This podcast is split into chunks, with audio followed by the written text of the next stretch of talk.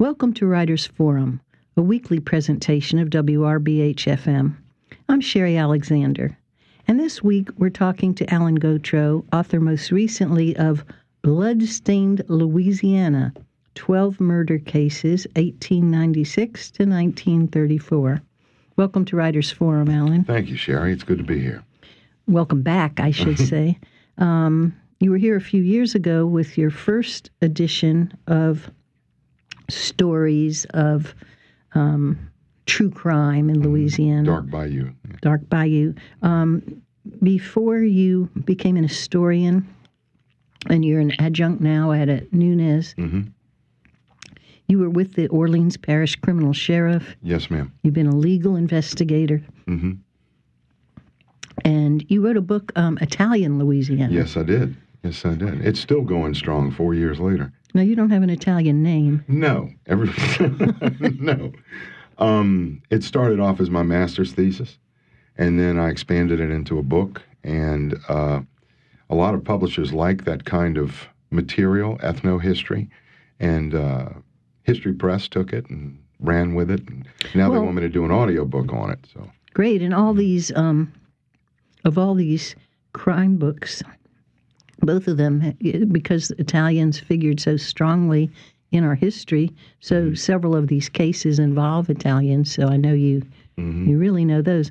I loved the first book. You covered several.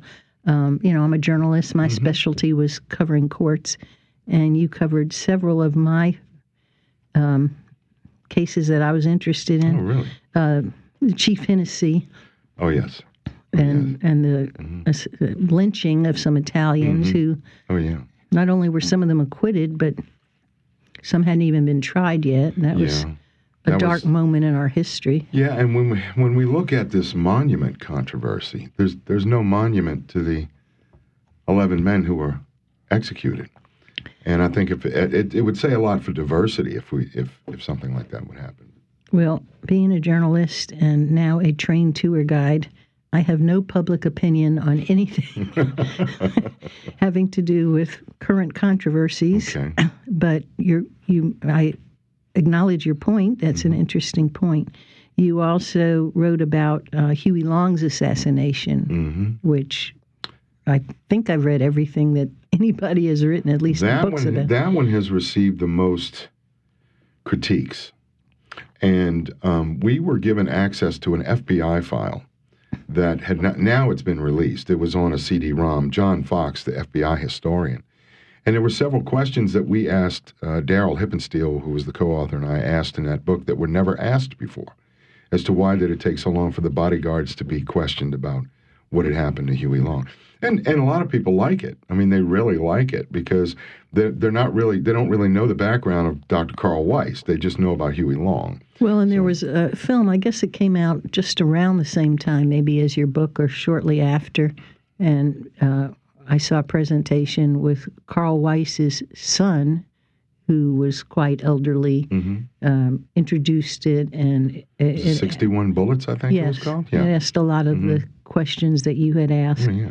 Then the uh, baseball bat murderers, which Mm. um, the late great Joe Bosco wrote a book about it, Mm-hmm. which figured in my interest only because he was subpoenaed to, you know, uh, Mm-hmm. he his involvement supposedly. And you mentioned it in your. Um, I reread your first book. Oh, Just, okay. Just to get in the mood. Well, I, I thought, and then uh, after the book was written in December of 2016, Carrie Myers was released from jail. Well, um, that story would be humorous if it weren't for the fact that somebody was murdered Oh yeah. and a child was at risk. Um, these two people, as I said, it sounds kind of humorous that they spent hours and hours together, and, and I thought you did a great job on that. And then, and then, I think toward the end you wrote about Vince Marinello, Oh yeah. which, Yeah.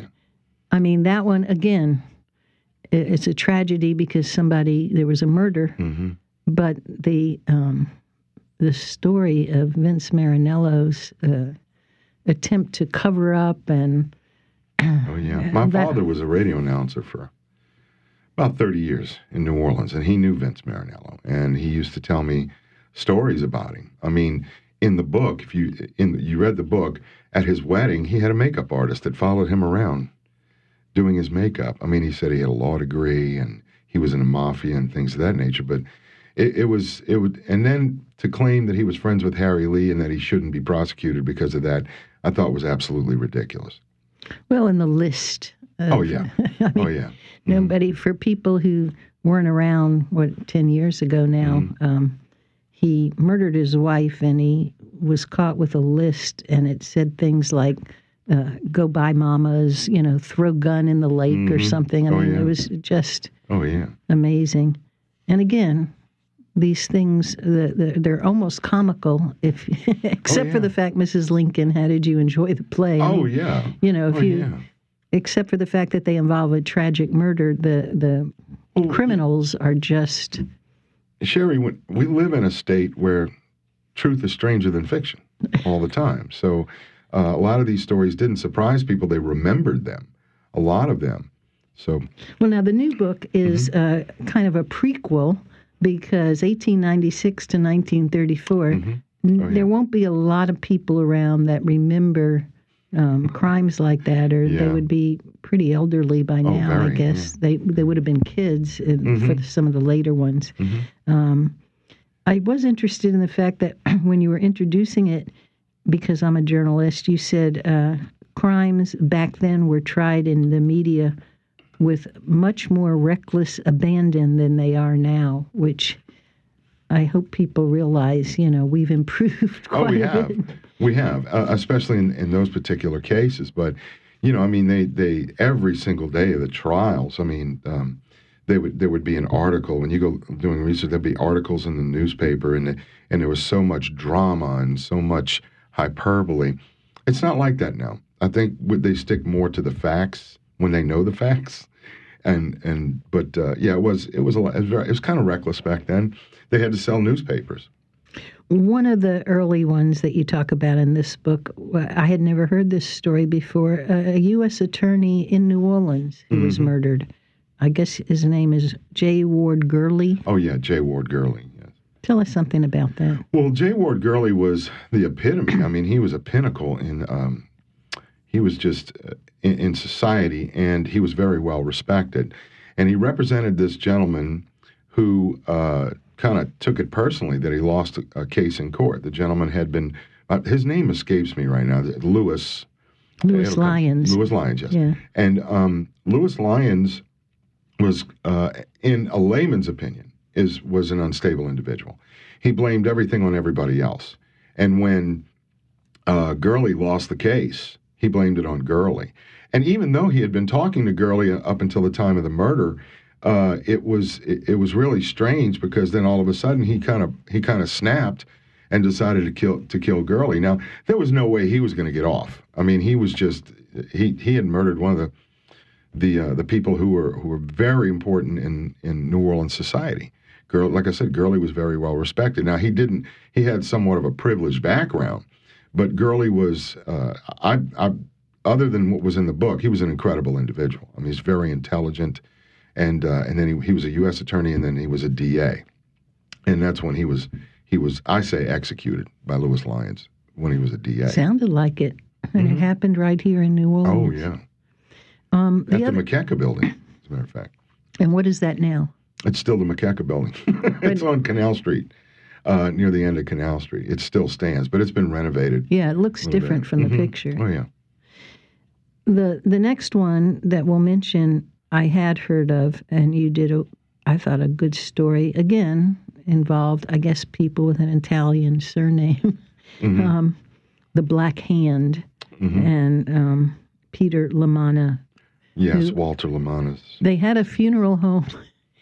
Um, I I don't know if it's still open, and it had several names in a row. Lamanna Penna Fallow Loved it. Hearing Oh, yeah. the ads, but Oh, it's yeah. closed now. Yes, uh, there's there's It's still been bought out. Oh, it's been bought out a long time ago, back in the '80s, I believe it, it closed down. Um, but it it it's it, this was kind of left over from the Italian book because I didn't cover it that deeply, uh, and I found I found a relative, and I kept trying to get the relative to talk to me, and they said no, it was still too painful, and here we are. uh, over 100 years later. And um, the Lamanna kidnapping demonstrated to the reason why that case is important is because everyone was looking for Walter Lamanna, the little boy who was kidnapped at seven years old. It wasn't just the Italians looking for him, it was everyone. So it's kind of like the Italians are now being accepted because, as you know, in New Orleans history and Louisiana history, they were always discriminated against. Well, in this particular case, people felt sorry for the Italians, especially this little boy. So this is 1907. Yeah, 1907. It's not that long after the Hennessy Mhm. uh, and the About 15 years. and the um, some of the rumor is some of our most outstanding um, citizens at the time were among the lynch crowd that Oh, lynched yes. the Italians. Oh, yes. I'm sure you've heard of uh, Sal Perricone. Sure, he we've interviewed him. Yeah, he um, he's doing an historical novel on the lynching in the aftermath. So he's working on that right now. We've become really good friends, and um, he said, "You sure you want to put?" When I put Lamanna, I said, "You sure you want to put Lamanna in this book?" I said, "Yeah." I said, "He goes, all right," and he helped me out with a little bit of it. In fact, he was the one that found someone that for me to interview, but they didn't want to talk to me because they said it was still too painful. I mean, you're going to talk about a boy who was decapitated and just taken apart for for money uh, from a prominent family, and that can be emotionally. And Sherry, those types of stories really get to me. I have to back away from after I'm done. Okay, so we have the um, kidnapping, and that was very emotional. It reminded me of a more modern kidnapping because the child was also decapitated, although there was never any ransom. Uh, Adam Walsh's son, Mm-hmm. John Walsh's son, Adam, was. Uh, I was living in Florida at the time, and I had a young son about the same age Okay.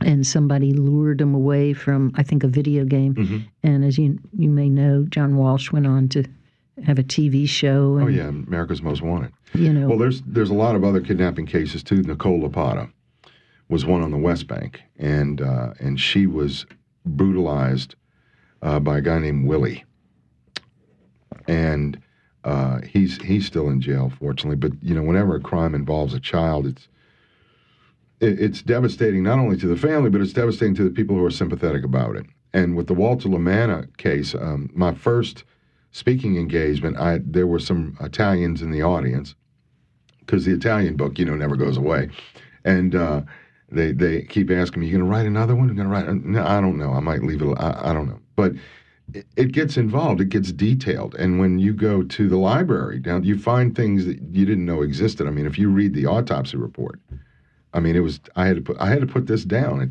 it took me a while before I picked it back up again and started writing. So what a painful Mhm. um, story. Then, also of great interest to me as a female Mm-hmm. is um, you have a whole chapter of several instances where women's defense at the time, and this was, you know, around the turn of the last century Mm-hmm. and early years, you talk about the unwritten law. Tell us about the unwritten. The unwritten law was a justification, actually, accomplished two things. It demonized men, and it was justification for a jilted lover or paramour to kill their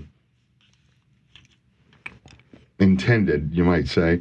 a couple of them were people who were married that carried on extramarital affairs who promised to le- leave their wives, and they didn't do it, and they were killed. Another one was a woman named Dora McRae, Zia McRae, who was uh, fighting for her honor, claiming that there was some, some question of honor at stake, but there was also a question about how the murder actually took place. The man, the man that she alleged had had uh, made advances toward her was shot in the back. So he wasn't facing her. So if he's shot in the back, how is your honor, you know, offended like that? And uh, it was But their honor was offended by these men taking advantage of their good virtue. oh and, yes, oh yes. And some of them were pregnant. One of them, Katie Fretch, was pregnant, and Katie Fretch went on to become a prostitute, actually, in uh, in Storyville, and uh, she was actually after she had killed her, uh, I think it was George, was it George George Real? Yeah, I believe it was George Real. After she killed him, uh, she took up with another man who was married, and lived with him for a while. So, and but the whole thing, Sherry, is that you know men were always, you know, there's there they were pointed they pointed to men as being wrong all the time. And sometimes they, there was a stalker in there as well, if, you read the, the story about the stalker. So what I wanted to do was I wanted to take this and show people that, hey, these were not laws that were on the books. The unwritten law was not on the books, and people still used it to. Some of them got acquitted. Because not everybody. It. Not everybody, but some of them got. Acquitted. And acquitted. it didn't work in reverse. No, it did not. It did not work in reverse. So we've come a long way as far as sexism in a hundred oh, years. Oh yeah, oh yeah. But the point I, I, was trying to make is that this book covers a lot of social issues that were involved uh, between that period, 1896 and 1934. I loved you. You quote um, uh, the defend the uh, one in a, a, preacher speaking in defense of one of the um, uh, criminals. I, one of the women. Mm-hmm. I forgot which one, but I wrote down his description. He said, "Craven villains who cesspool innocent girlhood," and I thought cesspool as a verb. oh, but yeah. it says it says mm-hmm. it all. Oh yeah. I mean, I mean, you, well, when you look at what was going on at the time, as far as culture is concerned, you know, women were seen as th- there was no liberation yet. Well, a couple of them there wasn't. It took place before. But you know, to take up down here, New Orleans culture is really weird because back then, what was not popular until maybe the 60s or 70s was popular around the turn of the 20th century. People living together, common law wives. What he said was true, but uh, you know, I always use this excuse. My, my, wife says, "How come you always forget to do things?" I'm a man. Well, that's what happened. They were men. That's what the men did back then. So, uh, but I, I, thought it was interesting that he. That's why I put it in there that he would actually come to her defense. And this is one of the chapters where it's not just New Orleans. You there mm-hmm. was a mm-hmm. case in Crowley, mm-hmm. Opelousas. Mm-hmm. And then you have a chapter you call it "Bodies in Trunks." Mm-hmm. It was kind of a gruesome yes, story. it was. It was Henry Moity. Um, took place in the French Quarter in October of 1927. Uh, he had gotten mad at his wife. Um, he knew his wife was cheating on him and um, he knew she was going to leave him.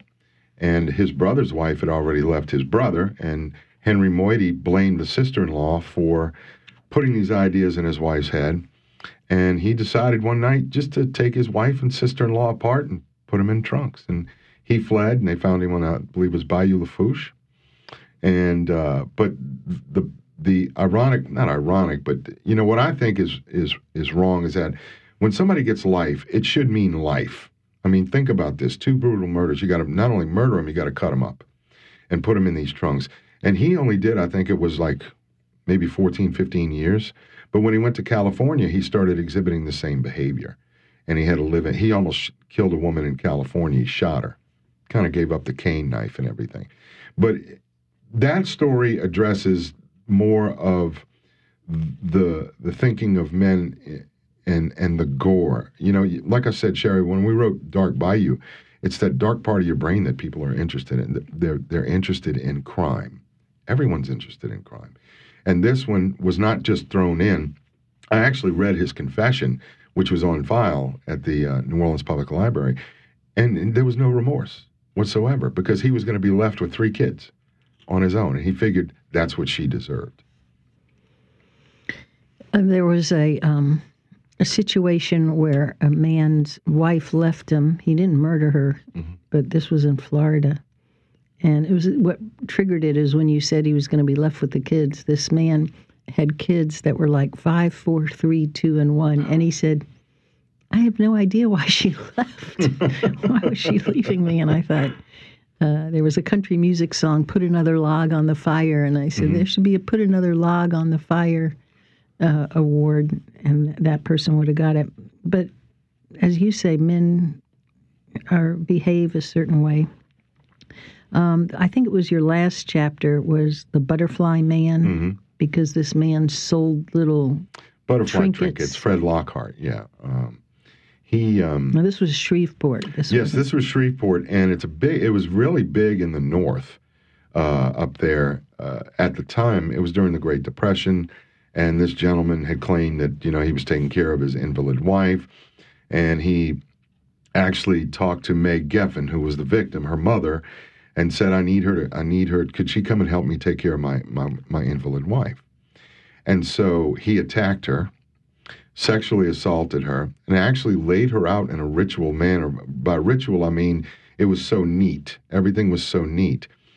And the odd thing about this is he, he confessed to the crime, but they still put him on trial. And he also said that he was involved in one of the biggest murders of the early 20th century, which was um, Mary little, Fagan. Little Mary Fagan. Mhm. I wanted to ask you about that. Um, that was in Georgia. Uh, people call it the Leo Frank case Mhm. because Leo Frank was, um, well, he was tried and the mob outside ended up lynching him. And because of that case, um, that's what led the beginning of the Jewish Anti Defamation League. Mhm. And I was in, I lived in Georgia for a few years and learned quite a bit and wrote some Mm. something about Little Mary Fagan and the prejudice. What was his alleged involvement? Or he, He was said, in the lynch mob. Oh, he well, he said he was in the lynch mob. Now, he was in Georgia at the time. yeah. and he had been convicted of um, after the after the the lynching of Leo Frank in, in 1915. He alleged that he had been arrested and then he escaped from a work farm and then made his way to Louisiana. And I couldn't find any record of him actually being in Georgia at the time. I don't know if it was a claim to where he could say, you know, I uh, I was there, but this is really strange, Sherry the way May Geffen was killed was the, exactly the same way that Mary Fagan was killed. So I think maybe he was trying to um, maybe have a confession in a way that he had done both of them. Because Well, I think, as I recall, um, the handyman Jim on his Conley. yeah on his deathbed, he confessed that he had Oh. done it. Okay. I'm pretty sure I remember that. Uh, well, I know there was a, a young boy that uh, uh, I believe his name was Augustus.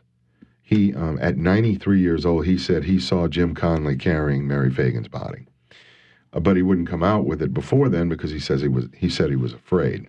Uh, it's one of those things like a Jack the Ripper. We're never really going to know, you know, unless there's. but we're pretty sure that um, Leo Frank did not do it. No, he did not. No, he did not. Um, and as I said, prejudice is a terrible thing. Mm-hmm. Well, are you writing a third volume or what? Well, I'm writing another one um, right now. I haven't gotten a title for it, but it covers a lot of other cases that were missed.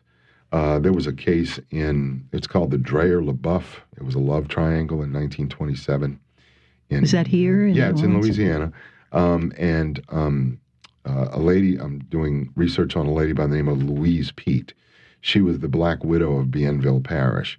Now, she was executed in California uh, in 1947. For murders there. Yeah, for murders there, and uh, but uh, you know, I'm basically what I'm going to do is it's either it's going to be murders in Louisiana or murderers from Louisiana that go to other parts of the nation, and um, there's just a, a lot. Oh, you were you? How long have you been in in New Orleans? There's a case that occurred in uh, St. Charles Parish, no St. John Parish, uh, in 1956, the Hotard Moat case.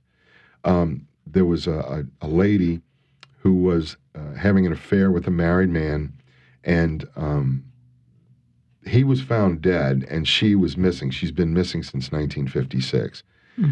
and for some reason, it's under a cloud of mystery in, in St. John. But I inter- I am interviewing and in conversations with the daughter of the woman who's missing. So I'm hoping to do some more research on that. I'm taking my time on this. Share. It's five books in five years. I'm tired. Wow. well, let me ask you this. Mhm. Um, how does a nice man like you, family man, you have three kids, Mhm. how did you get interested in this like macabre subject? I've always very quickly. Um, my brother and I, when we were younger, uh, used to watch a PB uh, PBS show that was five parts. It was called Jack the Ripper, an investigative discovery, and I got interested in that. And then finally, I figured out that hey, I'm not really going to find out who Jack the Ripper is, and I became interested in in true crime. My one, my first love is military history. So after my next one, I'm going back to military history for a little while. Um, uh, people want me to write uh, stories about ghosts that are involved with murders, and I'm not so sure I believe in that. Um, I've been on a couple of web series where the lady interviews me, and uh, they seem interested in, in, in, a lot of true crime. But the books have been doing okay. Uh, I want to do uh, a script. I'd like to write a script about stories in Louisiana, maybe do a, a show where we do different stories every week, but uh, that might be in the future. But I became interested in true crime basically when I was about eight, nine years old. Jack the Ripper, mm-hmm. which, of course, many, many things have been written about. Oh that. yeah, well, you get six new books every year. I was uh, in London at some point with one of my kids, my one of my da- my daughter and it turned out we were staying in the place where somebody had been murdered wow. by the Jack the Ripper person. Oh, wow. That was our big. That's um, on my bucket list. I, I hope I get there soon. Well, good luck. And when you write your next book, we'll be calling on you. Okay. And um, good luck with this one. You've been listening to Writers Forum, and we want to thank our guest this week, Alan Gauthreaux, author most recently of Bloodstained Louisiana 12 Murder Cases, 1896 to 1934. I'm Sherry Alexander for WRBH.